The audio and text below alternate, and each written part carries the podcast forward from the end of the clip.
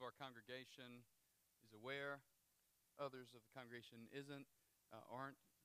Um, but Mister Henry was was taken off of our campus this morning uh, to our, to Our Lady of the Lake uh, via um, ambulance. And so I want to just pause for a moment and uh, have prayer for him. Uh, they're not sure if he's having a heart attack or what, but the ambulance did come and pick him up. He was short of breath and winded. Uh, and so uh, we want to pray for Mister Henry this morning. So let's pray together for Mister Henry. Our Father in heaven, we lift up our dear brother, Mister Henry. Uh, Lord, we thank you for his faith in you, his love for you, and the great delight and joy that we see on his face as we interact with him. Uh, Lord, we pray now that as he is suffering pain and uh, uncertain about what's going on, that you would keep your hand upon him. And Father, we pray that you would bring healing on his body, that you would also give wisdom to the doctors as they uh, as they check him out and see uh, what's going on in his body. And so now, Lord, we pray that you would Uh, that you would guard him, that you would uh, that you would heal his body and restore him, Father. And we pray this in the strong and the powerful name of Christ our Savior. Amen. Well, as Doctor David said, it's uh, it's this Sunday we're returning to the Sermon on the Mount, and it's good to be back in the Sermon on the Mount. I love the Sermon on the Mount because it's an incredibly practical Uh, passage and text for the Christian life. Uh, Jesus is addressing the disciples as they're following as they're following him, and he kind of pauses and he goes up on the mountain and he begins to sit down and to teach them about God's word and about what it means to actually live in the kingdom of God, this kind of kingdom reality. And so, if you remember in in Matthew chapter five, there's the Beatitudes. Uh, blessed are those. And he goes on through that and, and talks about the Beatitudes and what it means to be blessed of God and how to live uh, following Christ um, and how to, or how to live following God. Uh, and then he goes on to talk about an important aspect of what it means to be a worshiper of God, to be a disciple of his. And that importance is called righteousness. And righteousness really is kind of the key to understanding the Sermon on the Mount. And so this morning, we're going to be looking at Matthew chapter six, verses one through four. And the title of the message is Beneath the Surface. Beneath the Surface. I think in a lot of ways, it's what Jesus is doing in the Sermon on the Mount. With the Sermon on the Mount, he's digging beneath the surface. He's kind of meddling, right, in the disciples' lives. And and consequently, even in our lives. You know, one of the one of the things that I find most fascinating are caverns. Uh, I remember as a young boy traveling to different parts of the country and being able to go and explore these caverns. Uh, explore maybe is a little bit uh, over-exaggerating, but tour. Uh, the caverns, and we'd kind of go into the caverns, and you know we'd follow down deep, uh, follow the guide down deep into the earth. Uh, and what's really interesting is if you're just looking at the side of the, the hill or the mountain, uh, you wouldn't think anything of you, you wouldn't even think that there'd be a cavern there, you know. But but as you step into the cavern and you begin, begin going down, you realize there's a whole different world that exists beneath the surface, right? And I think in one sense, that's what Jesus is, is challenging us to. That there's this whole different world beneath the surface of what we uh, what we give off as an appearance. And so we've said in the past that the Sermon on the Mount is probably the most significant sermon ever preached for the church. And I think that's true. This morning, what I want us to see from the challenge that Jesus lays before us is that righteous living is concerned with bringing glory to God, not to oneself. Righteous living is con- is concerned with bringing glory to God and not to oneself. And so Jesus is speaking about this reality of kingdom living. He's speaking about really daily Christian living. What does it mean to be a citizen of the kingdom of God? And so what Jesus is doing is he's he's speaking into the disciples' lives, and he's saying, here's how you are to live. Here's what your life ought to look like. And so we noted a couple of things in the beginning when we started the series, and that is there were two realities. And this kind of frames the Sermon on the Mount. The first reality is that there is only, only one way to enter the kingdom of heaven. Only the righteous will enter the kingdom of heaven. And so Jesus says in Matthew chapter five, verse twenty, he says unless your righteousness surpasses that of the scribes and Pharisees, you will never enter the kingdom of heaven, right? This is what he says in Matthew five twenty. That's a pretty tall order, unless your righteousness is, is exceeding the scribes and the Pharisees. And the second reality that he says is, many on that day who, who thought their deeds that were righteous would get them entrance into the kingdom of heaven, actually will not gain entrance into the kingdom of heaven. heaven.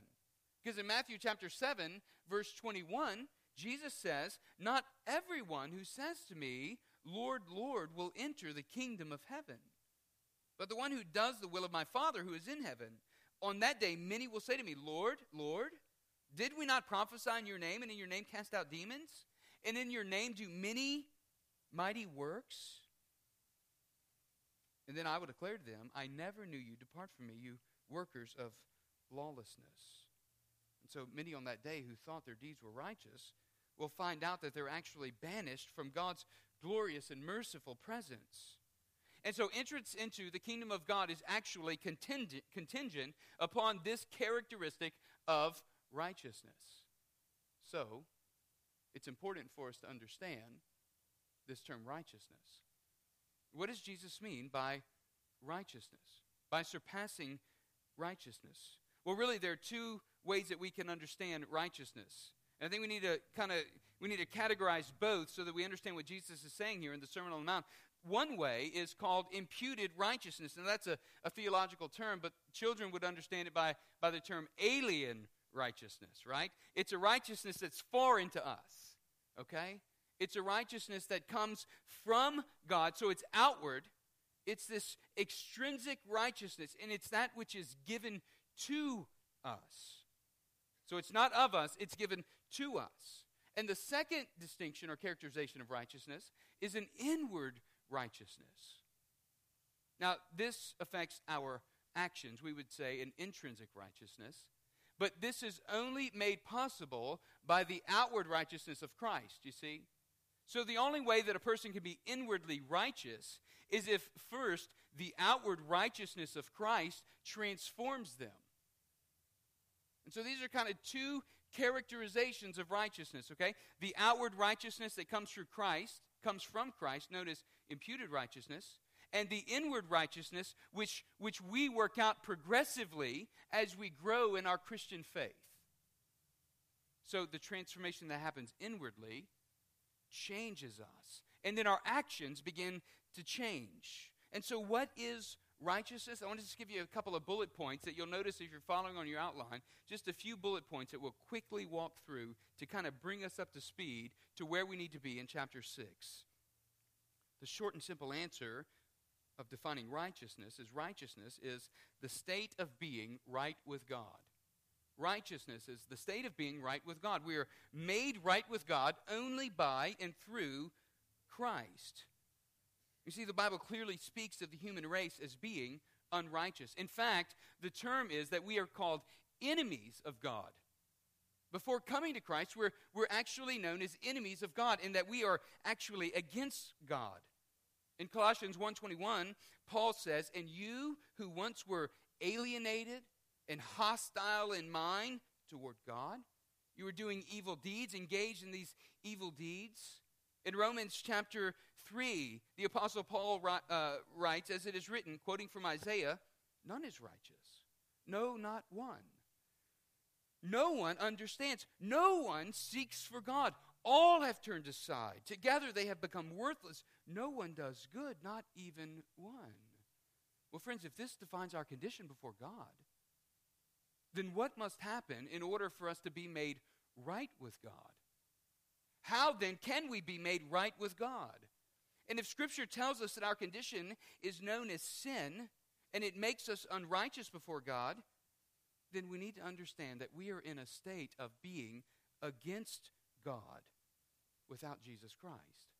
And so the good news of the, Je- of the Bible, of Scripture, is that Jesus Christ has come so that we might be made right with God. This is the theological point of Matthew's gospel. It's that Jesus Christ has come as the promised Messiah, the deliverer, the one who delivers us from bondage, He delivers us from bondage to sin. He redeems mankind. And he is the Savior of God's people. And so Jesus is the promised deliverer, redeemer, and Savior for all who call upon him. But also, secondly, note this about righteousness, that righteousness isn't something that can be earned. It's not something that we can earn. We cannot do enough good works in order to have good enough favor to enter into God's presence. It's important for us to remember as we consider Jesus' words here in the Sermon on the Mount and in chapter six.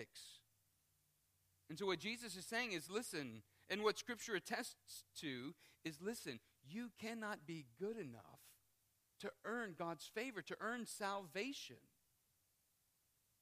Thirdly, righteousness is the result of God's blessing, and get this, it's not the requirement for God's blessing.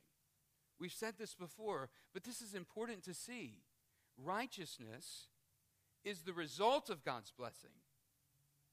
It's not a requirement for receiving blessing from God. Instead, righteousness is given to those who by faith profe- who by faith confess Jesus Christ as Lord.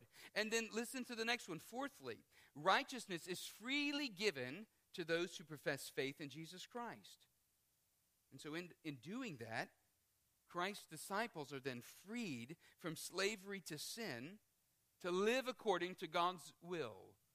We've talked about this with Connect three sixty-five, and I won't venture back into that now, but, but this is the life of obedience for those who follow Christ and walk with Christ. And then lastly, the last observation here, the goal of right, the goal of our righteousness is to glorify God as we image Christ to the world. The goal of our righteousness is to bring glory to God, okay, glory to God, as we display, we image Jesus Christ to the world. So, believer, you've been transformed. You, you've been saved by Jesus Christ, right? You've professed faith in him as the one who died for your sins and rose from the grave and ascended to the Father and, and sent his Holy Spirit to dwell within you, okay? And because of that, God is doing this magnificent work that only he can get the credit for of transforming you from the inside out, all right? He's changing you. And because of this, your character is being shaped and molded.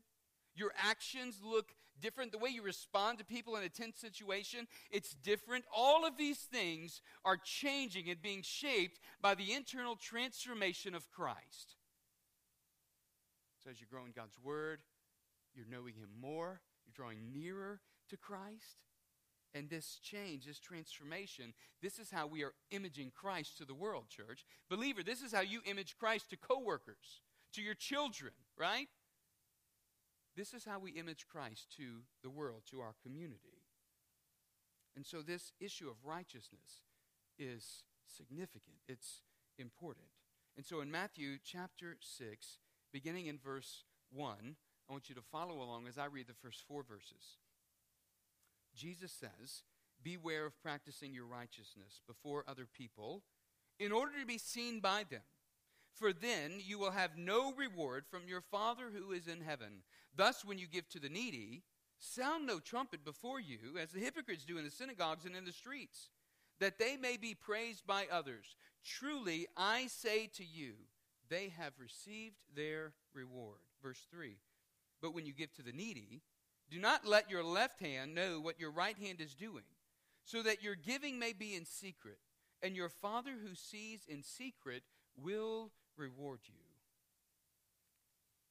I was, uh, I came across a, uh, don't ask me how, I came across an article in Good Housekeeping magazine, published in November two thousand six, and the title of the article is Five Things People Really Notice. Now, as I, I read the article, kind of, I'll give you the high point of it, the five things most guests notice when they enter our homes. Now, the point of the article is to help us be better about, I think, keeping a tidy home and having a presentable home. But as you get to the end of it, well, you'll see. Uh, the first thing that people notice when they come into our home are piles of mail. And so the solution is keep an empty drawer in the kitchen for your correspondence, right? That's a nice way to put it. Just shove it all in the junk drawer. The second thing, they notice dust bunnies and cobwebs. So how do you deal with that? Well, weekly, use a broom to sweep them down and use a vacuum. That makes sense, right? Third, they notice a messy bathroom. So here's the suggestion. It's rocket science. Use glass cleaner for the mirror and other handy cleanup aids for the floors and appliances. All right? How many of you, how many of your toaster looks as shiny as the day you bought it? Just curious. Uh, so number four, dirty dishes, right? Dirty dishes in the sink. Uh, throw them in a dishwasher. That makes sense. This one kind of got me. Rinse them off and stick them in the oven to hide them. uh, number five, bulging waste baskets. I don't really get this one. Empty the trash into a larger receptacle that can be kept out of sight. Yeah, like the garbage can outside, right? Huh? Oh, bathroom. Thank you. Thank you. Yeah, that makes sense now. I get it. All right. What's the point of this article?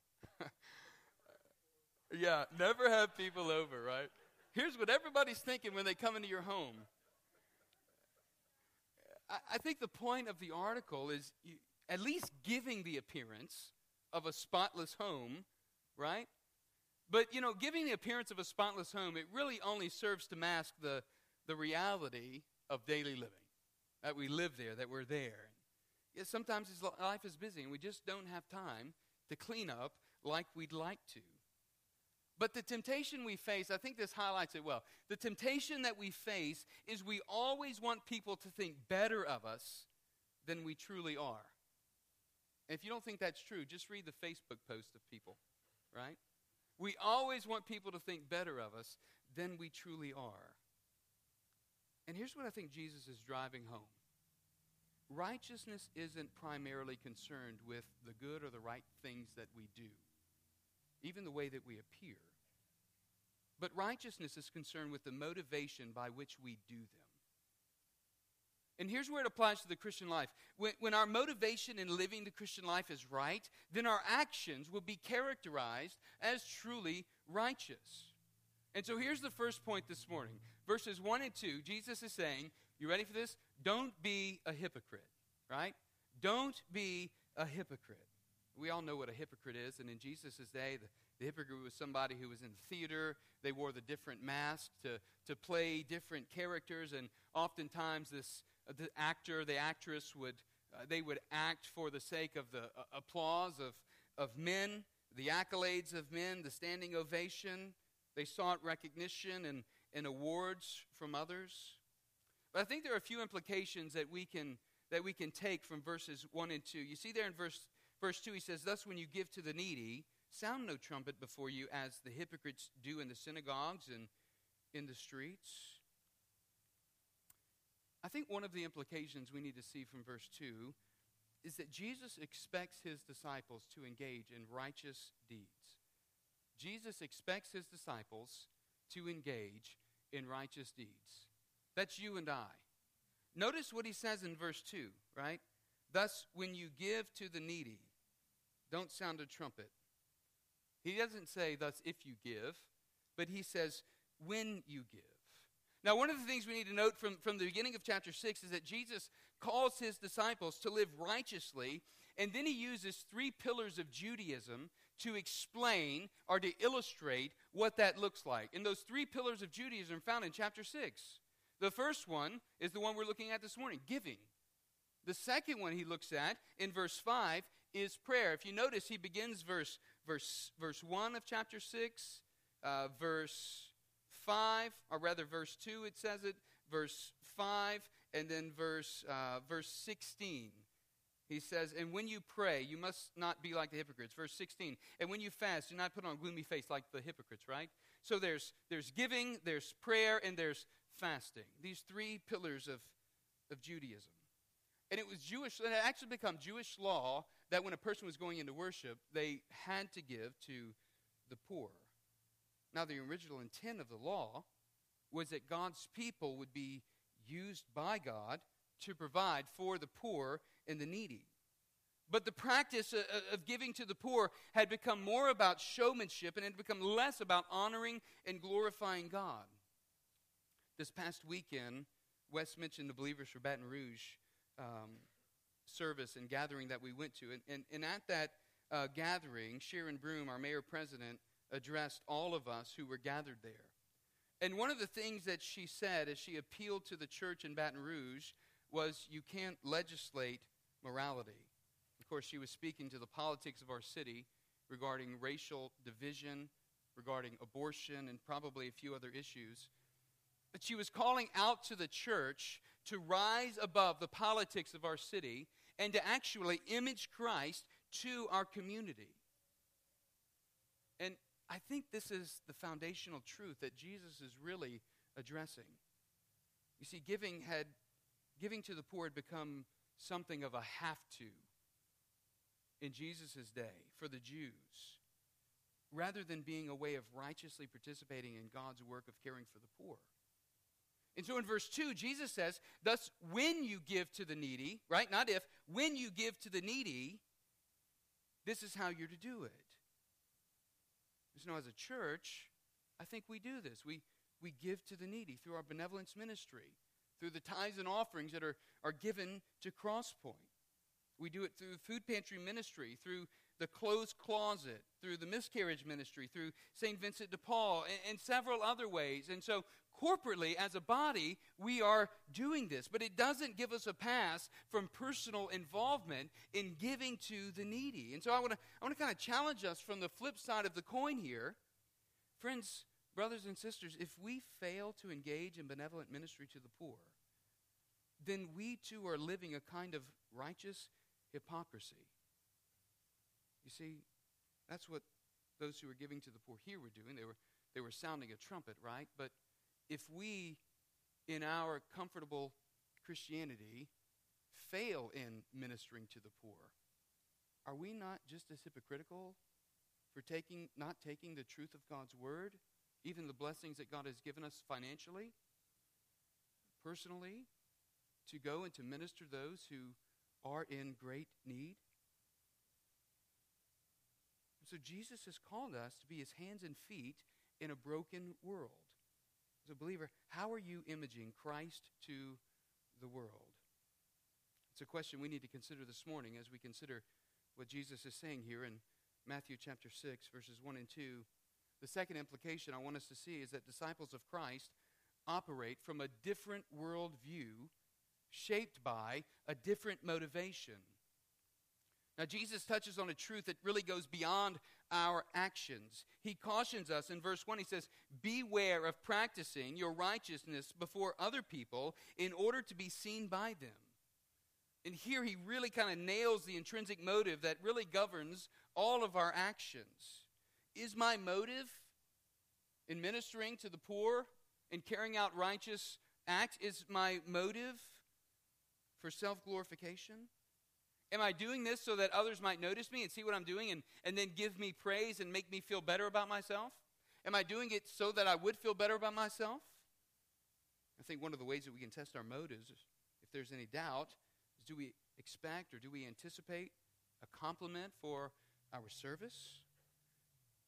In verse two, what he's saying is, don't sound the trumpet as the hypocrites do. They love to be praised by others for their giving. You know, we can imagine the scene there from verse two. That's when you give the needy, sound no trumpet before you as the hypocrites do in the synagogues. Picture, visible picture might be of one going to give to the needy, right, and then blasting the trumpet sound in the middle of the street. So everybody turns and looks and just happens to see at the right time the gift that is being given to the needy. Are going into the synagogue, there were these things called a shofar box, which is where uh, where the, the, the offering would be placed. And this shofar box was called that because it was this box that had this long horn that came up from the box. And it was real narrow where it entered the box, but at the top, it was really wide. And so what would happen as you walk by the box and you throw money in, right? It's loud. It kind of gives this this blast, and everyone can hear what's happening. And so the practice would then be to go and, well, if you drop a lot of coins in, it sounds like you're really pious, and man, you're really giving, you, you're really sacrificing a lot. And so here's what Jesus is confronting here. He's confronting this, this outward, this superficial piety, this hypocrisy. And he's saying this isn't the way that believers ought to follow. This isn't the way that believers ought to live. So he says, don't sound the trumpet as the hypocrites do. You see, the world operates for the praise of men, but followers of Christ operate for the praise of God, to bring glory to God. And bringing glory to God by imaging Christ to the world is what motivates the disciple of Christ. So let me ask you, what motivates you in service to God? Is it the praise of men? Or is it bringing glory to God? The third implication I want us to see this morning from verses one and two is that true righteousness proceeds from being a disciple of Christ. That is to say that those who are disciples of Christ are truly righteous, or can walk in true righteousness. Can a person apart from God's grace perform a selfless deed or perform a righteous deed? You don't have to answer out loud, but at least think in your head. Can a person aside from God's grace, apart from God's grace, perform a selfless deed, a righteous deed? Martin Lloyd-Jones in his commentary said, the ultimate choice is always a choice between pleasing self and pleasing God. We can do things in such a way as to bring glory to ourselves and not to God. This is precisely what Jesus is warning us against. Good works in and of themselves are of no eternal value unless good works are done to bring glory to God. I remember one sitcom uh, that I used to watch a long time ago where two characters were engaged in an argument as to whether or not a good deed could be done for no other reason but for the good deed. So one character uh, secretly decided that she would volunteer to answer phones at a telethon. And she did it without complaining. She did it without pay. And her unknowing friend that she was kind of in the argument with anonymously decided to call and to make a donation to the charity. But guess who answered the phone when the friend called in to the charity? It was the one that was working. And so as she answers the phone, she she hears his voice, she knows his voice, she intercepts his phone call, and she recognizes his voice, and she records she records his donation that was taken, and then recognized Uh, she recorded his donation that was taken. I'm sorry, I'm really butchering this up. She recorded his donation that was taken. Uh, and then after she recorded the donation, it ended up being that the guy who had given the money, uh, his gift put the charity over the top and allowed them to reach their goal. And so all of a sudden, across the screen flashes his name, and all this credit goes to him. And immediately he feels this sense of pride and then realizes, dang it, I did this for selfish reasons. I'm prideful. And then the the lady who had sat quietly in the back corner, uh, unknown, anonymously there, um, she uh, she comes home, and then upon reflecting about her uh, her argument, she realizes that she had won the argument. She had seemed to pass the test. But in the final examination, she was really found to be proud of herself because she burst out with excitement that she had actually won the argument. And so it turned out that really the motive of her selfless deed wasn't actually so selfless after all, right? So this, this reality of the self and how we approach doing good deeds, it's really this battle between self, glorifying self, and glorifying God. And it's only by the transforming grace of Christ that we can be freed from, from the bondage to self-glorification. You see, Jesus intentionally uses this familial language in verse one and verse four when he says, from your Father who is in heaven, and your Father who sees in secret will reward you. See, when we come to faith in Christ, we're spiritually birthed into the family of God. And the idea of God our Father conveys sonship. Just as a son images his father, so we are to image the Father, our Father, to the world. But we can only truly image God to the world by being born again through Jesus Christ. And so when we act in such a way as to draw attention to self, what we're actually doing is we're actually stealing God's glory and denying that our actions are a result of God's divine grace. And so the challenge here, church, is let us be a people who don't rob God of his glory. Rather, let us be a people who bring glory to God by imaging Christ to the world. Right? And how do we do this? Well, we do this by Romans twelve, one and two, living, uh, being a living sacrifice, right? By, by renewing our minds, by being transformed by the renewal of our minds. And so Jesus says, don't be a hypocrite. Secondly, what Jesus says is learn God's way of righteousness. We see this in verses three and four.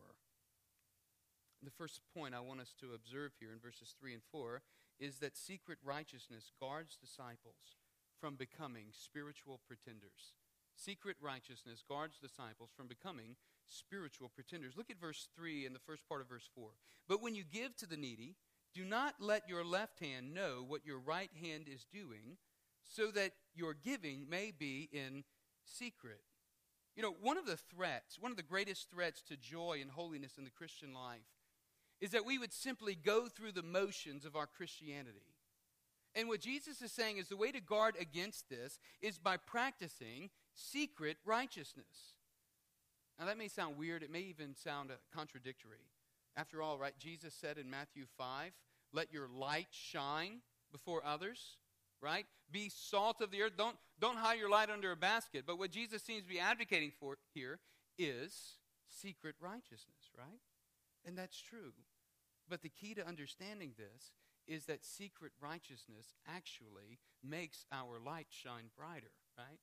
It actually makes the flavor of our lives more salty. And so the reason for this is because when no one else knows about the things that you've done, there's no opportunity to take glory for oneself, right? There's no opportunity there for you to, to take that glory and to, uh, to rob God of it. They're purely done for the glory and the praise of God. And so he says, don't let your left hand know what your right hand is doing. And so Jesus is cautioning us against giving in such a way that we would even pat ourselves on the back as if we've done some great deed. Whether it's through giving to a needy family or serving in some unnoticeable way. The point is, those things done in secret, they have a way of grounding and injecting vitality into our spiritual lives. It makes sense, doesn't it? Consider the examples that he gives. Giving, prayer, fasting. All three of these can be public acts. But there's greater joy when they're practiced between me and God first. Because when they're practiced between me and God first, there's a depth to that relationship. And the point of all of these is to glorify God as we draw nearer to him. I would venture to say that the one who practices giving secretly will be less tempted to boast of what they give. And the one who prays privately will be less tempted to boast of their many words in prayer. And the one who fasts regularly will be less tempted to declare their fast to the many, the multitudes that are surrounding them. The secret righteousness that Jesus calls us to actually guards us from being spiritual pretenders, from being hypocrites. The final implication I want us to see this morning from verses three and four is simply this. The goal of righteous living is to glorify God. The goal of righteous living is to glorify God. Now, you might expect me to say the goal of righteous living is, is to gain the Father's reward, right? I mean, look at verse one, verse two, and verse four. Three out of the four verses speak about this reward from the Father, either receiving it or it being withheld from us. And I think our temptation is to go for the reward. And I think it's because of our fallen nature, we have a, a dangerously skewed view of, of reward, being rewarded for good work. But notice in this passage, Jesus doesn't define reward. He's not talking about earthly rewards like a, a nicer house or a newer car or a bigger bank account or et cetera. That's the promise of a dangerous heresy known as the prosperity gospel. And if you hear someone teaching a text, that truth from or that that lie from this passage, run from it. It's a lie from Satan himself. So the reward that Jesus is talking about, I think, is a byproduct of selflessly serving God. And ultimately, Ultimately, the reward is the eternal reward of salvation. Flowing out of that eternal salvation are rewards like being part of God's work on earth. Go and read Matthew chapter twenty-five, verses thirty-four through forty. Matthew twenty-five, thirty-four through forty. Go and read and see how this fleshes out. So knowing the joy and the nearness of walking with God, I think, is a reward of living righteously, following God closely. I think the reward of what Jesus is pointing us to that we should see practically would be the reward of a healthy marriage as we walk in God's ways. It would be the joy of parenting as we disciple our children into maturity in Christ and, and see them walk with the Lord and become who God has created them to be, and so on and so forth. Tara and I have enjoyed watching uh, The Amazing Race thanks to Hulu, commercial-free Hulu. Uh, one of the things that we enjoy Uh, watching about with The Amazing Race, or at least I do, is you kind of see in the beginning uh, the motivation for everybody venturing on, these teams of two venturing on to The Amazing Race. And what's the motivation?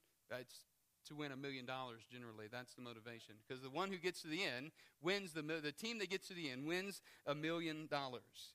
But, you know, most people who go on the journey together, who venture on it together, they don't win the million dollars because eleven, maybe twelve teams start out, but only one can win the million dollars. What they actually find out during the course of the race is that the ultimate prize they set, many teams, the ultimate prize that they set out for really isn't the ultimate prize that they should be striving for. What they discover in the midst of the journey as they go around the world and travel around the world is that they get a greater reward than the one million dollars could have even given them. They discover that the reward of knowing their race partner better is much deeper. This relationship, this closeness that they develop over the course of the race is much more profound, much greater than winning a, a sum of money at the end of the race. You know, I, similarly, I, I think as we walk the journey of the Christian life, we learn that the reward of righteous living is a deep joy and satisfaction of knowing God more and knowing his nearness as we approach heaven. Yeah, the end goal, it's heaven. We, we want to be in God's presence for eternity. But as we grow in Christ, this reward of righteous living is knowing the nearness and the presence and the joy and the satisfaction of walking with Christ and walking in obedience to the will of the Heavenly Father. So let me ask you this morning, what's beneath the surface of your Christianity? Are you living hypocritically, or are you learning God's way of righteousness? What's beneath the surface? I want to pray and close us and invite you this morning to respond either by praying where you're at. Maybe there's some things that you need to confess before the Lord, your own personal journey with the Lord, or maybe you would like for me to pray with you or someone in the congregation to pray with you. One of our elders, um, I'll invite you if, if you want to come forward. I'll be standing down front, and I would love to pray with you uh, over, uh, over anything that maybe you sense the Lord calling you and you needing prayer in. I want to invite you this morning to respond as the Lord leads you. Let us pray. Our Father in heaven, as we've considered your word this morning, Jesus beckons to us for that which is beneath the surface, that we would not live hypocritical lives, but, Lord, that we would live lives of righteousness, learning your way. And so I pray, Heavenly Father, that you would strengthen us this morning to respond to your gospel truth, to commit our lives to lives of holiness and righteousness. And I ask, Heavenly Father, that you would be exalted in each of our lives today. God, that you would be magnified.